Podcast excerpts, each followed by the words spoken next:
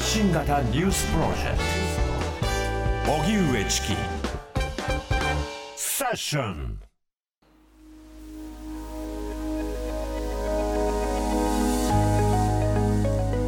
自民党安倍派などの政治資金収支パーティー券裏金問題。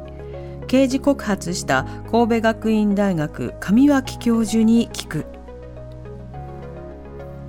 自民党最大派閥の安倍派清和政策研究会などが政治資金パーティーの収入を政治資金収支報告書に書かず一部を裏金化していた疑惑。この政治と金の問題は東京地検特捜部がすでに議員本人や秘書らに聴取を行っているということです。安倍派ではパーティー収入の一部を裏金化する運用が組織的に行われていた疑いがあり特捜部が詳しい経緯について調べを進めているものとみられます。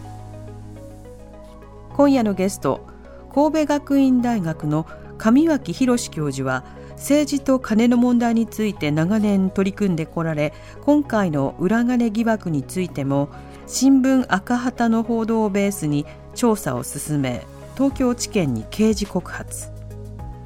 問題が明るみになるきっかけとなったお一人です。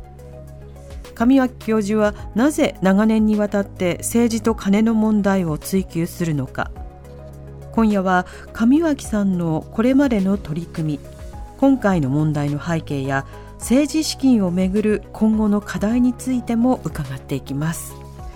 では今夜のゲストをご紹介します。神戸学院大学法学部教授の上脇博さんです。リモートでご出演いただきます。上脇さんどうぞよろしくお願いいたします。よろしくお願いいたします、はい、お願いします。えー、上脇さんのご専門は憲法学です。北九州市立大学法学部教授などを経て2015年から現職です政治資金オンブズマン代表。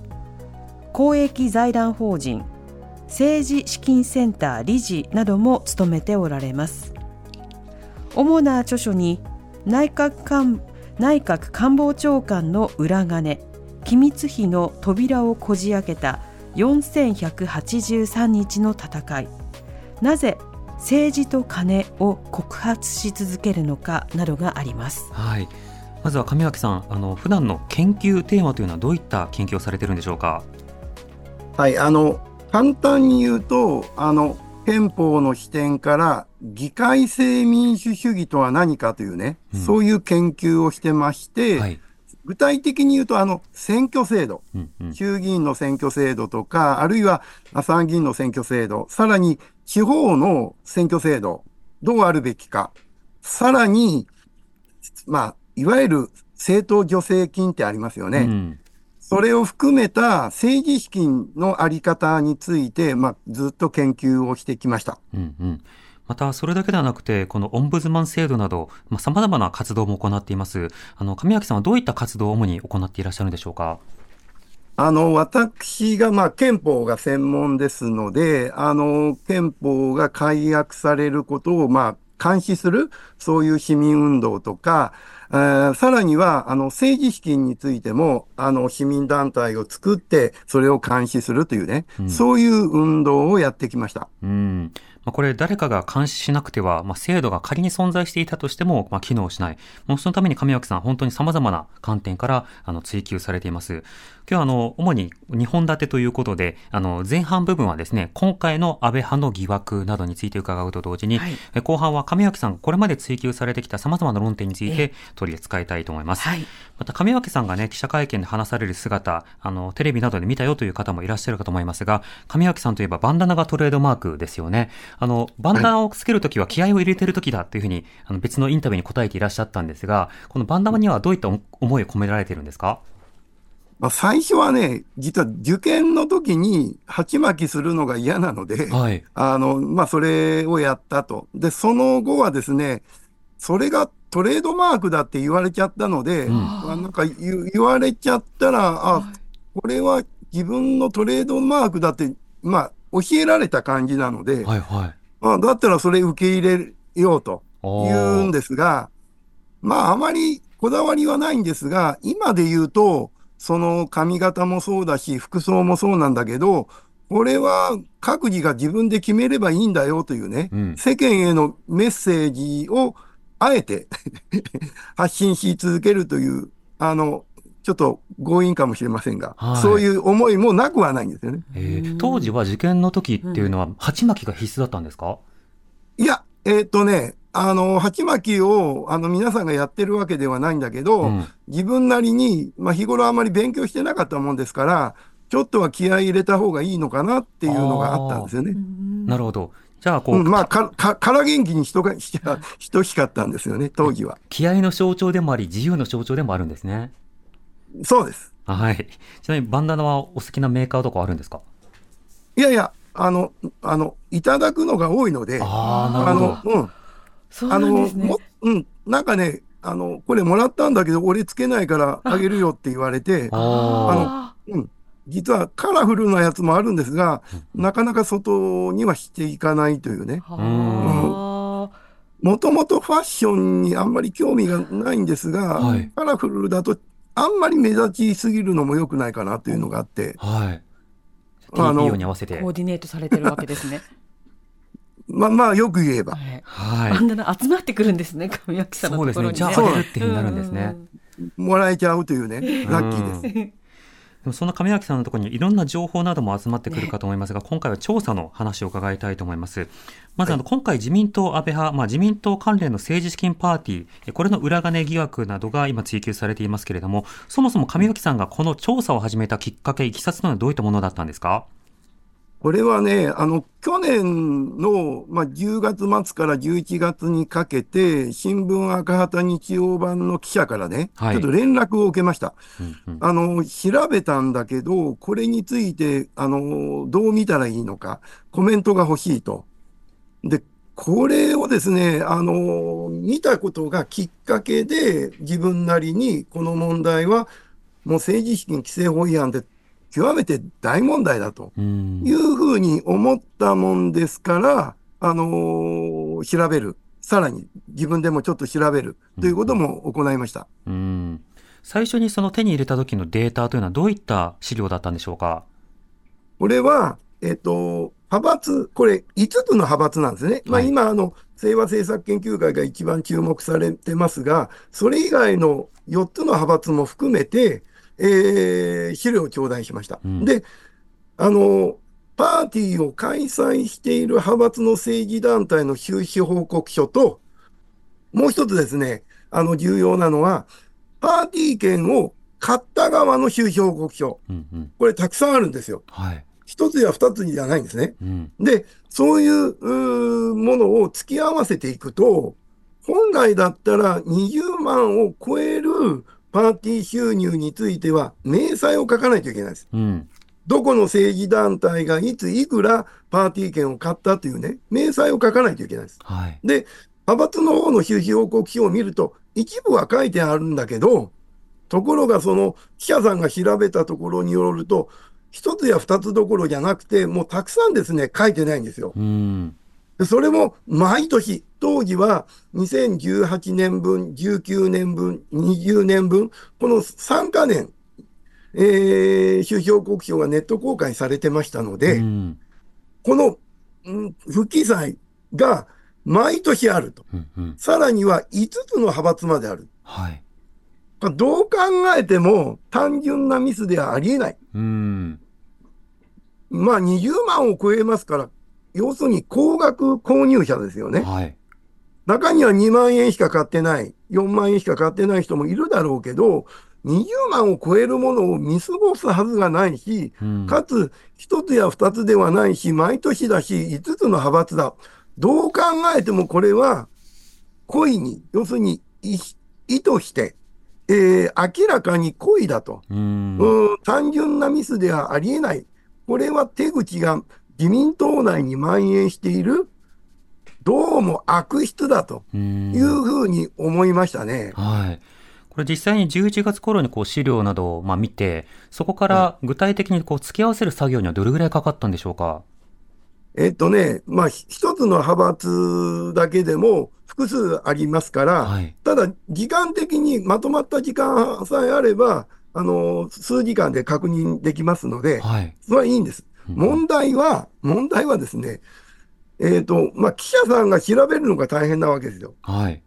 というのは、買った政治団体がどこかが事前に分かってないですからね。うん。そうすると、インターネットで公表されている北海道から沖縄までの、うん県の選挙管理委員会のホームページ、うん。うん。あと総務省のホームページ、うん。これをおそらくこう、こういう団体だったら買っているかもしれないなって、おそらく調べられたんだと思うんですよね。はい。これがもう大変だったと思います。あで、私も実は他にないかなって調べたんです。あ。はい。はい。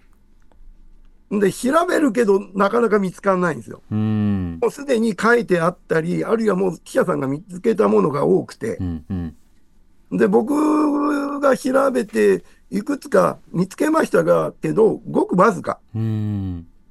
正直ね、もう心が折れそうな感じだったですうね。ん。もう本当にしらみつぶしに端から端までっていうやり方なんですね。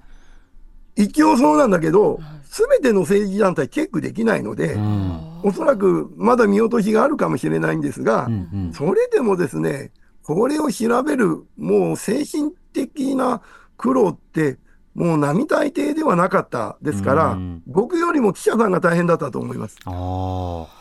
それだけ、あの、様々に丹念に調査をされて、それを付き合わせて、で、今回の様々な疑惑の根幹というものにまあ当たった。これ、刑事告発というものもされることになりましたが、この刑事告発はどういった容疑で、どういった問題でえ告発されることになったんでしょうか？これね、今、裏金だってなってますけど、はい。裏、裏金だって言って告発は無理なんですよ。うん。実はね、告発状を書くときに具体的に書かないといけないので、はい。今は裏金がね、5億とか10億とか言われてますけど、うーん、これ、告発するときに裏金があるだろうなと思っても、裏金告発ができないので、どうするかというと、さっき申し上げた20万を超える、うー政治団体の購入者がいるのに、うんその内訳を書いてなかった政治資金規正法違反の不記載だというのを告発状に書くんですねう。んうん。これがもうメインです。はい。で、最後に、最後に、こんなにね、20万を超えるものがミス、あの、見落としなんかありえない。意図的に書いてない。うんとなると、裏金になってる可能性があるから、ぜひ、そこも本格的に捜査してくださいというお願いを書き加えておいたんですよ。おそれがまあ、功を奏したようで、ー。うんうん。えー裏金というのがもう今月に入って大きな話題になったということですねですから、告発自体は裏金告発ではなくて、20万を超える明細を書いてなかったという政治資金規正法違反なんです。うんうん。あの、これ、政治き、あの、政治資金規正法違反ということで、あの、具体的につついてみたら裏金が出てきた。まあ、あの、一般的にはこういった流れとして理解されているわけですが、でも、上脇さんがこの調査した段階から、これは裏金疑惑があるが、そこでは続けないので、政治資金規正法の問題であくまで告発したということになるわけですか？そうなんです。あの、裏金自身も政治資金規正法違反なんですが、うん。が、えーちょっとね、論点が、あの、まあ、視点が違うというかな、うんうん。あの、明細を書かなかった問題と、裏金っていう風になると、裏金はね、総売上を少なく書いてるんですよ。うん。で、総売上をいくら少なく書いてるかが断定できないので、はい。これがね、告発状に書けないんですよ。ああ、なるほど。当時は、だから、とにかく確実に受理してもらって、捜査してもらえれば、僕の思いからすると、裏金まで行くだろうな、という思いで書いたんですね。うん。実際、あの、捜査が、あの、そのように進んでおり、関係各社の聞き取りなどによって、具体的な金額なども徐々に出てきており、あの、副大臣級なども発言するような、たあの、場面というのが出てきています。この1ヶ月弱の動きというのは、上脇さんどう見てますか？まずね、裏金があると私思ってましたけど、はい。こんなにね、あるっていうのはびっくりですね。ああ、巨額にしかもあちこちに。うん、第一、あの、ほとんどパーティーの売り上げと同じぐらいの金額が裏金になっちゃってますから、うん。そうすると、どう考えてもこれ、パーティー収入を得るというよりも、裏金を作るためにパーティーをやってるとしか思えないような実態が明る明るく、明るみになってるわけで、うんうん。これは、ああの、裏金を作ってるだろうなと思った時点で悪質だというのは分かってはいたんですが、はい。数字がね、報道されればされるほど、私の予想を超えて、極めて悪質だなっていうのが分かってきています。うん。まあ数百万、数千万、そして億単位ということにこう今なってきています。これ、あの、検察の当然捜査、それに対してどういうふうに取り上げられるかということも重要なんですが、あの、上脇さんの専門として、やっぱり選挙制度や政治資金の話というのがありました。これ、政治資金パーティーや、まあ、政党助成金なども含めた、あの、お金の仕組み、これどういったことがそもそも問題だとお感じですか？あの、政党助成金ってね、国民の税金から成り立ってるんですよね。はい。ところが、これ導入するときに、あの、えー記憶にある方も多いと思いますが、あの、えーリクルート事件とかね、うん。未公開株をこう政治家の方に渡してっていうね、そういう問題や、あと、ゼネコン汚職うん。うん。とかね、あったわけですよ。で、その、変な言い方だけど、違法行為をしたあ議員がいる政党になんで税金を渡さんといかんのか、うーん。疑問ですよね。確かに、金をあげないと違法行為しちゃうもんなっていう、もうこれは変な発想ではありますもんね。ですよ。うんでね、実は、金丸さんっていう方が当時いらっしゃって、はいあの、うんあの方は、あの、さっきのゼネコン汚職も問題になるし、脱税も問題になって、あの、家宅捜索が入ったら金塊を隠し持ってた人なんだけど、うんうんあの人が、実は政党助成金についてはね、こんなもの導入したら、泥棒にお伊勢になるって言って、警告していた人なんですよ。あ泥棒にお伊勢、まあ、今そうですよね。あ。はい。うーん、わざわざ国民の税金を政党に上げてんだけど、あの人、あの人たちは裏金作ってたわけですよ。うーん。これはどう考えたって政党助成金おかしいですよね。うんうん。で、さらには、もともとあの時に、あの、1994年の政治改革の時に、企業献金ってはい。癒着を生むから禁止しましょうって言ってたんですよ。うん。だから政党助成金を導入して、将来は企業献金禁止しますって言ってたのに、二重取りをずーっと続けてるわけですよ。はい。僕から見ると、本来禁止すべきものを禁止せずに、むしろ導入してはいかんものを導入して、こんな状態になっちゃってる。あ納税者は踏んだり蹴ったりですよ、これあ。。確かに、焼け太りにもなってるし、あの、知らされないしっていうことになってますもんね。そうなんです。実は元特捜部長の方が、はい。今言われた焼け太りになるって言われてたんです。へえ。う んまさに予言通り。うーん。指摘はされていたということですね。これ、はい政党助成金の話、その問題点、根本の導入の段階からもう裏切り続けてきたという話がありました。では一方で、その政治資金の規正法について、今、例えば茂木派とかいろんなところから、まあ改正が必要だ。ただし、どういう改正かはこれから考える。まだ全容がわからないという発言がありますが、この改正論議については上脇さんいかがでしょうか？改正すると言っても、この問題をどう捉えるかです。うんさっき言ったみたいに、1994年の政治改革が僕のように失敗したっていう見方をして、はい。改革するのと、とりあえずパーティーのところだけどうにかあの改革しましょうというので、発想が全然違うわけですよ。確かに。僕自身はもうパーティーはやめるべきだという立場ですが、うんと。いうのも、世間でいうパーティーと政治家の政治資金パーティーって全く違うんですよ。はい。第一、普通ね、家族でパーティーに行こうっつったら、そのそれなりのお金出して満足して帰るわけですよ。うんうん。ところが、政治資金パーティーは、まあ大した料理が出なかったり、はい。中にはあのお茶しか配ってないっていうね、ところもありましたけど、うんうん要するに、うん、パーティーに出て満足して帰る場じゃないんですよ。はい。どう考えてたって、政治資金を集めるパーティーなので、ほとんど寄付するのと変わんないんですよ。第一、会場に入りきらない数のパーティー券売っちゃうわけですよ。はい。だけど、それでもパンクにならないというのは、パーティー券を売る段階で、実はみんなが来るわけじゃないということが分かってるんですよ。うん確かにエアパーティーというか、あの空のパーティーやったんじゃないかという疑惑も今出てますもんね。そうですよね。うんだから、経費がすちょっとだけで、あとは収益が高いですから、もう実質的には献金と変わんないんですよ。寄付と変わんないんです。これを、パーティーを認めること自体がおかしいというふうに思うんだけど、はい。でも、それだけではないと。さっき言ったみたいに、政治改革のあり方自身を根本から見直さないと、僕はダメだという立場なんですね。うんなるほど。そうしたら政党助成金も含めて、まあ、政治と金の問題をしっかりと、まあ、適正化する、まあ、そうした議論の中ではパーティー廃止論も含めて出てくるし、あの1円単位でもしっかりと記入する、あの20万円超えても当然記載するっていう、そうしたルール作り必要だと思うんですが、これ政治家にそうした議論をさせると、結局は政治家が考えるので、抜け道を作る方向にばかり考えるのではないか、こうした指摘がありますが、この議論の進め方についてはいかがでしょうか？えっとね、議論の仕方としてはいくつか考えられます。はい。第三者機関を作ってそこでやるっていう手もあります。うんところが、第三者機関の人数、あの、人を選ぶ。はい。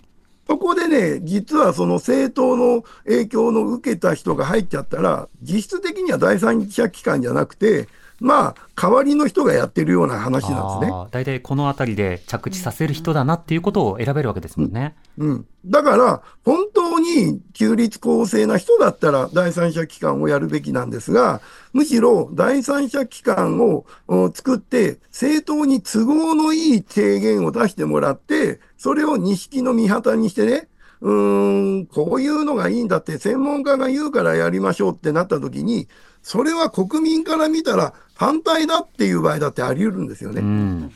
だから僕たちはやっぱり考えておかないといけないのは、政治家が実際やる場合であれ、第三者機関がやる場合であれ、国民の側が、国民が求める政治改革はこんなんだっていうことを突きつけていって、はいこの要求を飲んでほしいと。うん、政党や政治家に都合のいいものにしないでくださいと。うん。そういうね、えー声を上げて、場合によっては運動を作っていかないと、やはり数の力で、やっぱりあの都合のいいものができてしまう、うんそういう危険性がある。なるほど。確かに、例えば、あの、香港のデモなんかでも、その五大要求みたいな格好で、この5つはやってくださいというようなことにスローガンをまとめて、あの、社会運動が起きましたけれども、日本でも例えば1円単位の管理とか、すべての水筒の、あの、複数年度にか関わる永続的な、例えばデジタル化であるとか、はいこうした項目をまあ定めていって、それがさあできたかなっていうことをチェックするっていう発想が必要になるわけですか？そうです。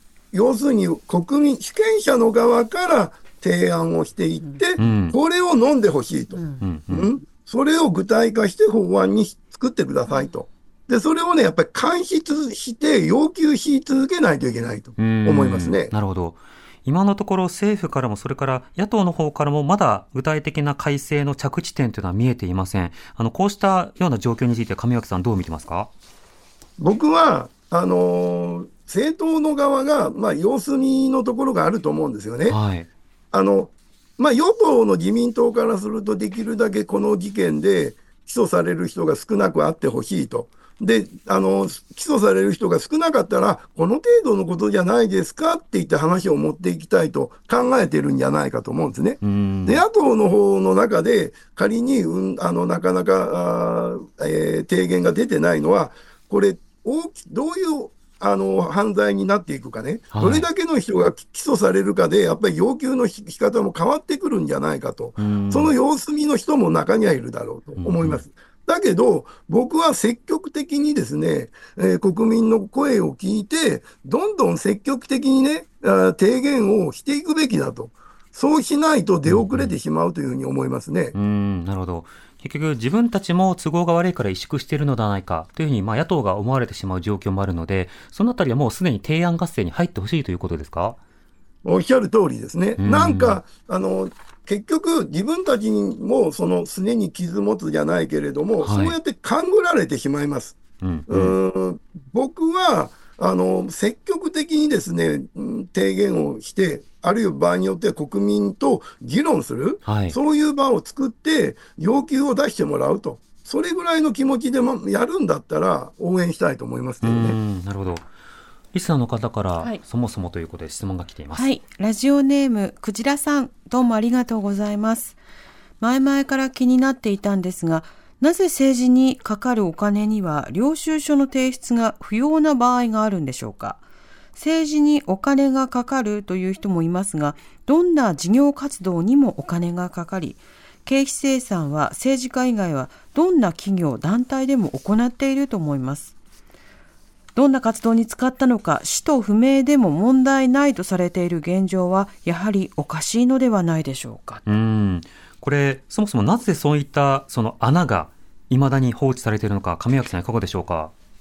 えっとね、実際穴があるやつと穴でないやつがあります。うん例えば、領収書については、今の法律でもちゃんと領収書をね、作成して、まあ、発行してもらって、それ受け取ってくださいというふうに法律はなってるんです。はい。で、それはあくまでも法律が義務付けてますので、問題は、問題はですね、実は法律に穴がやっぱり一部あってう、んうん。使不明金というのが実は生まれてるんです。はい。で、今回の裏金とはまた別なんです。うんうん。例えば、えー、か政党の本部が、えー、例えば自民党の幹事長に政策活動費名目で実は寄付してるんですよ。うんうんうん。だ自民党でいうと大体10人から20人ぐらいの人に政策活動費名目で大体年間に10億から20億ぐらいのお金が流れてるんですよ。はい。ところが、受け取った側がこれ何に使ったかという収支報告の制度がないんです。うん。これ、一不明金になってるんですよ。確かに。となると裏金できますよね。できますね。これね、やっぱり法律の欠陥なんですよ。ああ、そこは使途不明のままでもいいという法律になってるんですか？うん、なってんですで。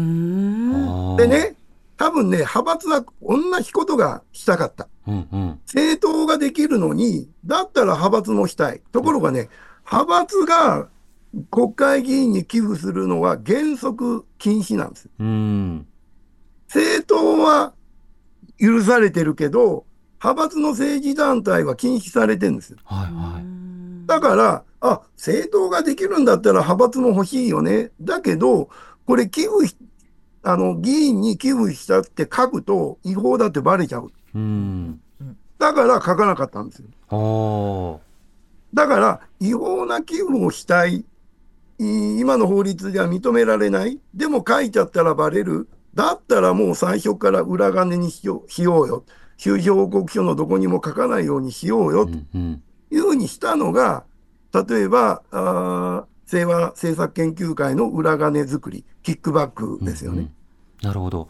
とると、法律そのものにある穴と、法律では厳密にはあの違法化されてるんだけれども、しかし、ちゃんとしたチェック機能が自立してないと、その違法行為が指摘されないままになってしまうという、制度運用であるとか、市民社会の穴と、それぞれがあるわけですか？そうです。でね、違法な行為をする人はどんな法律でもやっちゃうんですよ。はい。そうですね。だし、買収は禁止されてるけど、買収する人いますよね。はい。います。だから、いくら法律を作っても違反する人があることを前提に、うんしかし、一方では、えー、選挙で本当は、うーん、政治と金問題を起こす人を落選させたいんだけど、うん。なかなかそういう法律に、あの、そういう選挙制度になってないんですよ。うん。うん。例えば、小選挙区って、あの政治改革の時に、綺麗な選挙ができるようにしようって言ってたんですね。はい。なんでかというと、中選挙区だと自民党が一つの選挙区から二人立候補する。うん。二人立候補したら政策論争にならないからお金がいるという選挙にななるって言って、はい。小選挙区にした。政党助成金も導入したんですね。うんだけど失敗してるわけですよ。はい。で、小選挙区の時に、例えば、園浦健太郎さんっていうのはね、うん去年のちょうど1年前に、えー有罪や略式起訴された。あれはいも僕が告発したケースなんですが、はい。個人の責任に政党はするんですよ。うん。あ個人が説明してください。党が公認して、お品質保証していながら、うん。えー問題が起きると個人の責任にして全部個人が説明してくださいっていうのね。確かに。それぞれの議員がすべきって、テンプレで言いますよね。うん今回もですよねうん。ね、だから、あのー政党が責任を負わないし仕組みになっちゃったんです。うん、うん。で、その結果どうなるかっつったら、あ、あの政治家が政治と金問題を起こしても、小選挙区で別の選挙区の人は安泰なんですよ。うーん。確かに。しかも、あの、その選挙区からも、同じく別の議員を、まあ、候補者を同じ政党からしれっと出して、今度は頑張りますみたいな、そうしたこともやられますもんね。なんかね、その、個人を選んでるようなイメージになっちゃってるんですよ。うんだけど、本来は政策を選ぶわけだから、政党が前面に出ないといけないはずなんですよ。はいはい。選挙だとそうですよね。そう。だからね、完全な比例代表制、無所属も立候補できる完全な比例代表制にした方が、実は自民党の議場能力はちょっとでも高まる。なんでならば、はい。お前が、あるいはあなたがこんなことをしたら、次は私が落選するってなるわけですよ。ああ、議員同士の相互監視が。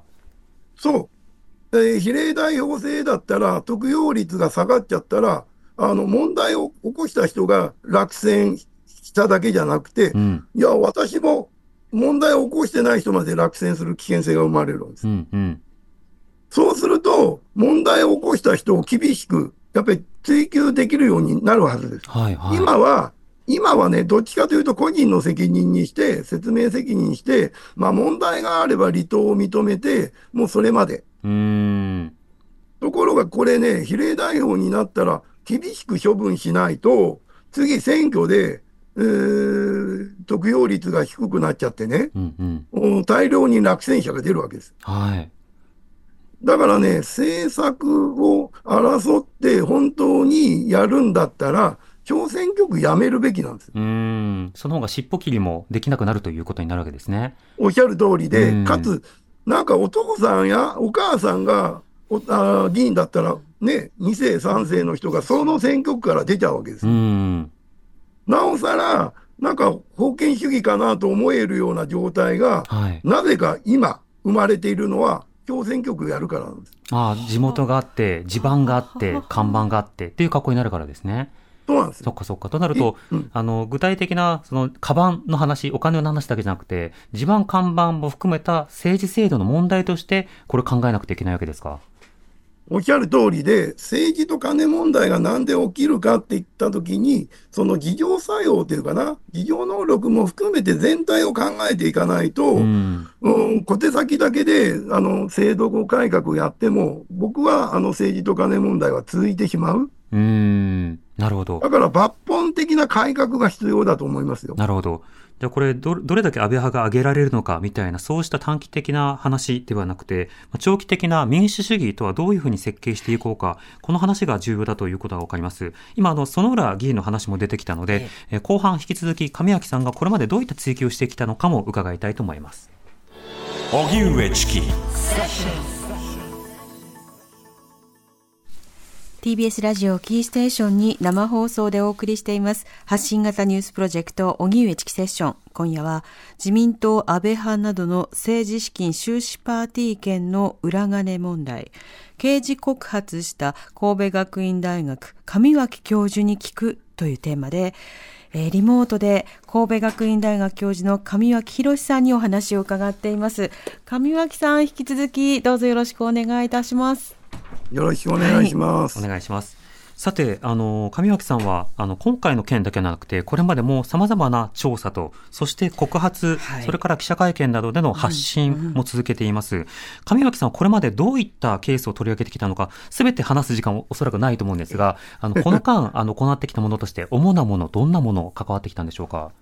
おそらく皆さんが記憶にあるのは、桜を見る会の前夜祭ってありましたよね。はい。安倍晋三講演会、山口の講演会が東京でやった。うんあれを収支報告書に書いてなかったやつを、全国の弁護士さんとか法律家の方々が刑事告発したんですね。うん。あれに私も加わりました。はい。あと、先ほど言ったあの、園浦健太郎氏も、わこれ、新聞赤旗日曜版がこれもスクープ報道して闇うんパーティーだった。で、収支報告書を訂正したので、私が告発しました。はい。あと、広島の河合案里の、はい。あのー選挙、買収事件もやりましたし、はい。もっとちょっと遡ると、猪瀬直樹さんという東京都知事がいらっしゃった、うん5000万円の裏金、あれもね、実は告発してるんですよ。ああ。ちなみに一番最初に告発したのはどういった件だったんですか？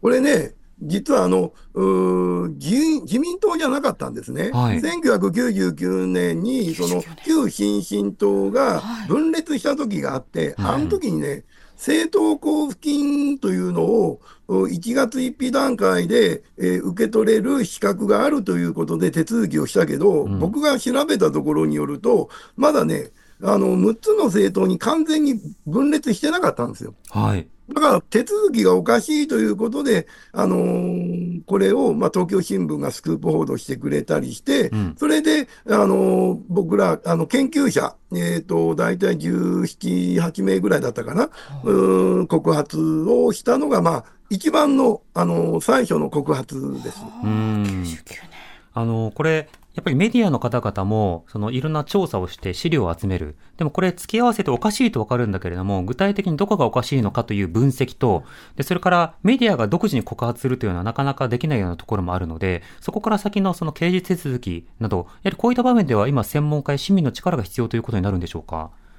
おっしゃる通りですね。あの、やはりね、あの僕は報道機関ってすごいなと思うのは、やっぱり僕らが収支報告書だけ見てもわからないものを情報を取ってこられてスクープ報道されるわけですね。うん。そうすると、これは重大な証拠になるんです。はい。で、その時に刑事告発するときに、僕も一実は最初の時に私は告発文を書いてなくて、うん。代理人の弁護士さんにお願いして書いてもらったんですね。はい。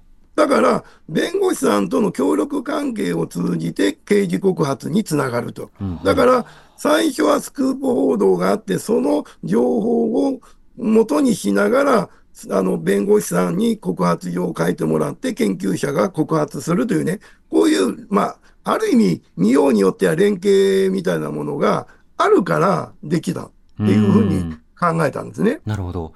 これ、刑事告発というのは、そもそもどういった手続きになるんですか？あ、これはね、すごく簡単で、あの、まあ、告発状というのを書くんです。はい。これ誰でも書けます。うんうんうん、書式もね、必ずこう書かないといけないというわけじゃなくて、最低限の、うん法的なあー知識があれば書けるんですね。うんで、それを、あの、例えば、えっ、と、警察に持っていくやり方と、検察に、あの、持っていくやり方。まあ、うん私の場合は警察ではなくて、検察がもうもっぱらなんですが、はい。えーまあ、どちらでもいいんですね。本当はまあ口頭でもいいんだけど、ちゃんと文書で、あのー提出した方がいいので、弁護士さんに書いてもらって、まあ、うん今はもう一人で私書いてますけど。そういうものを書いて、告発状をお提出する、もうそれだけでいいんです。うーん。これ、あの、亀垣さんにぜひ伺いたいものが一つありまして、それは、あの、告発した途端、政治家の方が、あの、今、刑事訴追されているのでお答えを差し控えるということで、答弁拒否をするじゃないですか。でうんうん、答弁拒否する姿勢を持って、告発したからだって非難が、こう、亀垣さんのところに、こう、行くっていうこともあると思うんですけれども、そもそもこの、答弁拒否そのものについてどう思うのかということと、それが結果として告発した側に責任が何か問われるようなアクションが、おあの、市民の間で起こるということと、これらについてはどうお感じですか？あ、これね、要するに、法的な責任、刑事責任と政治責任は別なんですよ。うん。第一、えー国民主権であって普通選挙を採用しているわけだから、選ばれた人が本当に国民の代表者足りうるかっていう問題があるんですね。はい。は、あの、刑事責任とは別なんですよ。うん。だから、疑惑を持たれたんだったら、主権者にきちんと説明する責任があるんですよう。ん。うん。これ、国民主権であれば当然のことなんですよ。はい。だから、あの、よく、えー告発を受けたからとかね、いう弁明を認めること自体がおかしいんです。うん。で、仮にね、そんな弁明が許されるんだったら、私が説明したら告発を受ける可能性があるから拒否しますだってあり得るわけですよ。はいはい、確かに。となる、となると、告発をしようとしまいと、答弁したくない人はそれを出すわけですよ。あ答弁拒否をするっていう点では、何を言い訳にするかの違いですもんね。そうなんですよ。だから、告発をしようとしまいと、そうやって、あの、えーこえー立件される危険性があることを、あのー言って答弁拒否をするんだったら、もう政治家やめてくださいと。うーん。そうですね。そういうふうに考えていかないと、疑惑を持たれた人がどんどんどんどん好き勝手なあの答弁拒否ができて、説明責任を果たさなかったら、これ、何のための国民主権なんですか、うん何のための議会なんですか？っていうことになりますよね。確かに。これ実際にやはり答弁拒否した、つまり説明しない政治家だと思われたら落選するぞっていうような、そうした緊張感というものを、まあ、政治状況や選挙制度などでもしっかりと持っていく状況を作らなくてはいけないんですね。おっしゃる通りです。で、これがね、さっきの選挙制度ですよ。うん小選挙区だと1票でも多かったら勝っちゃうから、はい。答弁拒否した方が得だなと思うと、要するに答弁拒否しても、あの、次は当選できると思っちゃったら、答弁拒否続けちゃうんですよ。確かにそうですね。これまた、あの、少し案件は変わりますけれども、他にもその刑事告発であるか事案などを関わっていて、官房機密費の問題についても追及されてますが、これはどういった件なんでしょうか？これね、情報公開制度ってあるじゃないですか。はい。えー情報公開法というのがあって、情報公開請求したんですね。うん。で、これ、官房機密費とは言うけど、これ、正式名称は法証費って言うんですね。うん。えーまあ、警察なんかでも法証費っていうのがあって、例えば情報提供してくれた人に、まあ、お礼をお渡すとかね。まあ、そういう法証費ってあるんですよ。はい。で、これは内閣官房長官が職務を遂行する上で必要だから公金が支出できるようになってるんですよ。うん。ところが、これ情報公開請求したら、何に使ってるかの文書については、一枚も公開されなかったんです。うん。私が情報公開請求したら、まあ、あの、えー予算はこれあーぐらいついてて、あの、こういうふうになってますよっていうのは出てくるけど、実際何に使ったかの文章は一枚も出てこなかったんで、はい。訴訟してですね、まあ、弁護士さん代理人になってもらって、訴訟して、最高裁まで争って、一部勝訴したので、今は、あの、人の一部が公開されるようになってるんですが、うん。ところが、領収書とかは公開されなかったんです。はあ、はあ、はあ。で、結局ね、何に使ったかがずーっとわからない状態が続いてるんです。で、内閣官房長官が、大体ね、まあ、あの、年間12億ぐらいあって、その9割が内閣官房長官が管理するんです。はい。残りの1割が、あの、官僚の方、職員の方が、うんあの、管理する。自由に使えるこの9割が、本当ブラックボックスもいいところで、うん。これがね、どうも、野党にお金がいってんじゃないかと、かつては言われたし、はい。ジャーナリストに言ってんじゃないかとかね、うんうん評論家に言ってるんじゃないかとかね、そういう疑惑があるし、はい。自民党のその、お金に化けてるんじゃないかとも言われてるんですよ。こういうね、公金の使い方については、将来はせめて、えー何年かしたら公開するとかね、はい。そういうふうにすべきだということを最高裁判決で勝勝訴した後に、あの、菅官房長官、当時は官房長官菅さんだったんで、そういうあの文書も提出したんだけど、うん完全に無視されましたね。うーん。黙殺という加工ですか。これあの、もらった評論家が誰なのかね、そういったものもぜひ明らかになってほしいんですが、今の状況だと制度的にいずれ公開されるっていう状況になってないんですか？なってないんです。なってないんですね。だから、機密に応じて、場合によっては1年後に公開とかね、え5年後に公開とか、10年後に公開ってね、うん。それは中身を見ないと、本当にわかんないわけですよ。はい、はい。だから、中身を見たら、あ、こんなもん必要じゃないという場合だってあり得るわけですよ。うーん。だけど、それをね、判断する機会が全くないの。うーん。国民の税金ですよ。確かに。だから判断材料が与えられてないということになるわけですよね。その他、あの、上脇さん、アベノマスクの件についても関わっていらっしゃるんですか？これも情報公開訴訟でやったんですね。うんアベノマスクについて、その業者とのやり取りの文章を出しなさいっつって情報公開して、あのー今でも訴訟をしてます。実は、あの、アベノマスクは2つあって、その、単価がね、要するにアベノマスクの単価がいくらかっていう訴訟をやって、これは勝ったんです。はい。だからいくらっていうのは出たんですね。うんうんところがそれとは別に、業者とのやり取りについての文書っていうのが出てこなかったので、うんそれを出せっていう訴訟は今でも続いてます。ああ。まだ出てこないんですか？でも透明性のためにはとても重要なやり取りですよね。これ、リスナーの方からですね、こういった質問も来ています。はい、えーラジオネームナステンさんどうもありがとうございます今回の政治資金の裏金問題上脇教授の告発がきっかけとお聞きし心から尊敬し感謝いたします。上脇教授にお伺いしたいことがあります。この国の権力監視機能についてですが、派閥の裏金問題はおよそ20年にわたって慣習的に続けられてきたという報道を聞き、検察やメディアなどが本来求められる権力監視の機能を果たしていればもっと早く突き止められたのではないかという疑問があります。上脇教授はどうお考えでしょうかといただいております。メディアや市民の力、まあ、とりわけメディアの力、上脇さんいかがでしょうか？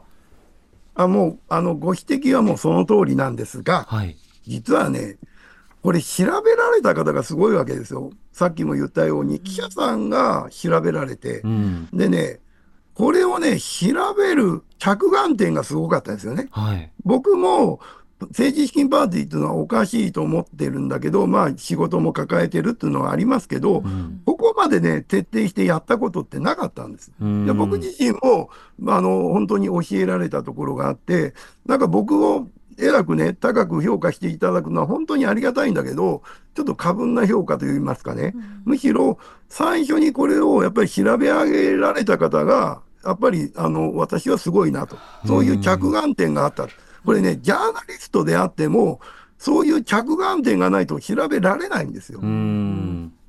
これはね、あの、問題意識を持った人でも、あ、政治資金パーティーってなんかどうもおかしいなっていう、そこに気づくかどうかってとっても大きいんですよね。うん。うん。だから、どんなジャーナリストの方であっても、そういう視点がなないと、分析も調査もできないですから、うん。そういう意味で言うと、こう、うん政治資金パーティーに実際行ってみて、どうだっていうね、そっから本当は出発するんだけど、その時にどこを見るかですよね。はい。うん、参加人数が何人、収支報告書を後見ると、なんか人数が違うよね。うん。こういうね、気づきがとっても重要だと思うんですようん。ね。うん。うん、第一、会場に入りきらないぐらいパーティー券買ってるうん、なんかおかしいよねってね、そういう問題意識がある人とない人とで全然違うんですよね。ああ。だ調査報道そのものが実際に、まあ、しっかりと響く、効果があるということをジャーナリストの方に知ってもらいつつ着眼点を学んでもらうこと、あるいは有権者や、あるいは一般的なそのオーディエンスも、そうした報道に対して的確に褒める。あの、メディアが何やってるんだと知ったするのも大事なんだけど、メディアがちゃんと仕事をしたときは、それ買う、読むっていうふうにやって、なおかつそれがいろんな政治判断につながっていくという、こういった循環も必要になってくるんですね。おっしゃる通りです。あの、結構週刊誌でスクープ報道があって告発するというケースもあります。はい。ぜひね、あの、ジャーナリストの方々頑張っていただきたいなと思ってます。うん。メディアと専門家、そして市民がこう響き合いながら、今はその権力がある種自由にできてしまうようなところに対して穴を塞いでいく。どの穴がどこにあるのかということを可視化した上で、選挙制度の話など広く問うていこうと。この安倍派の疑惑ということだけにとどまらない広い話を聞けたと思います。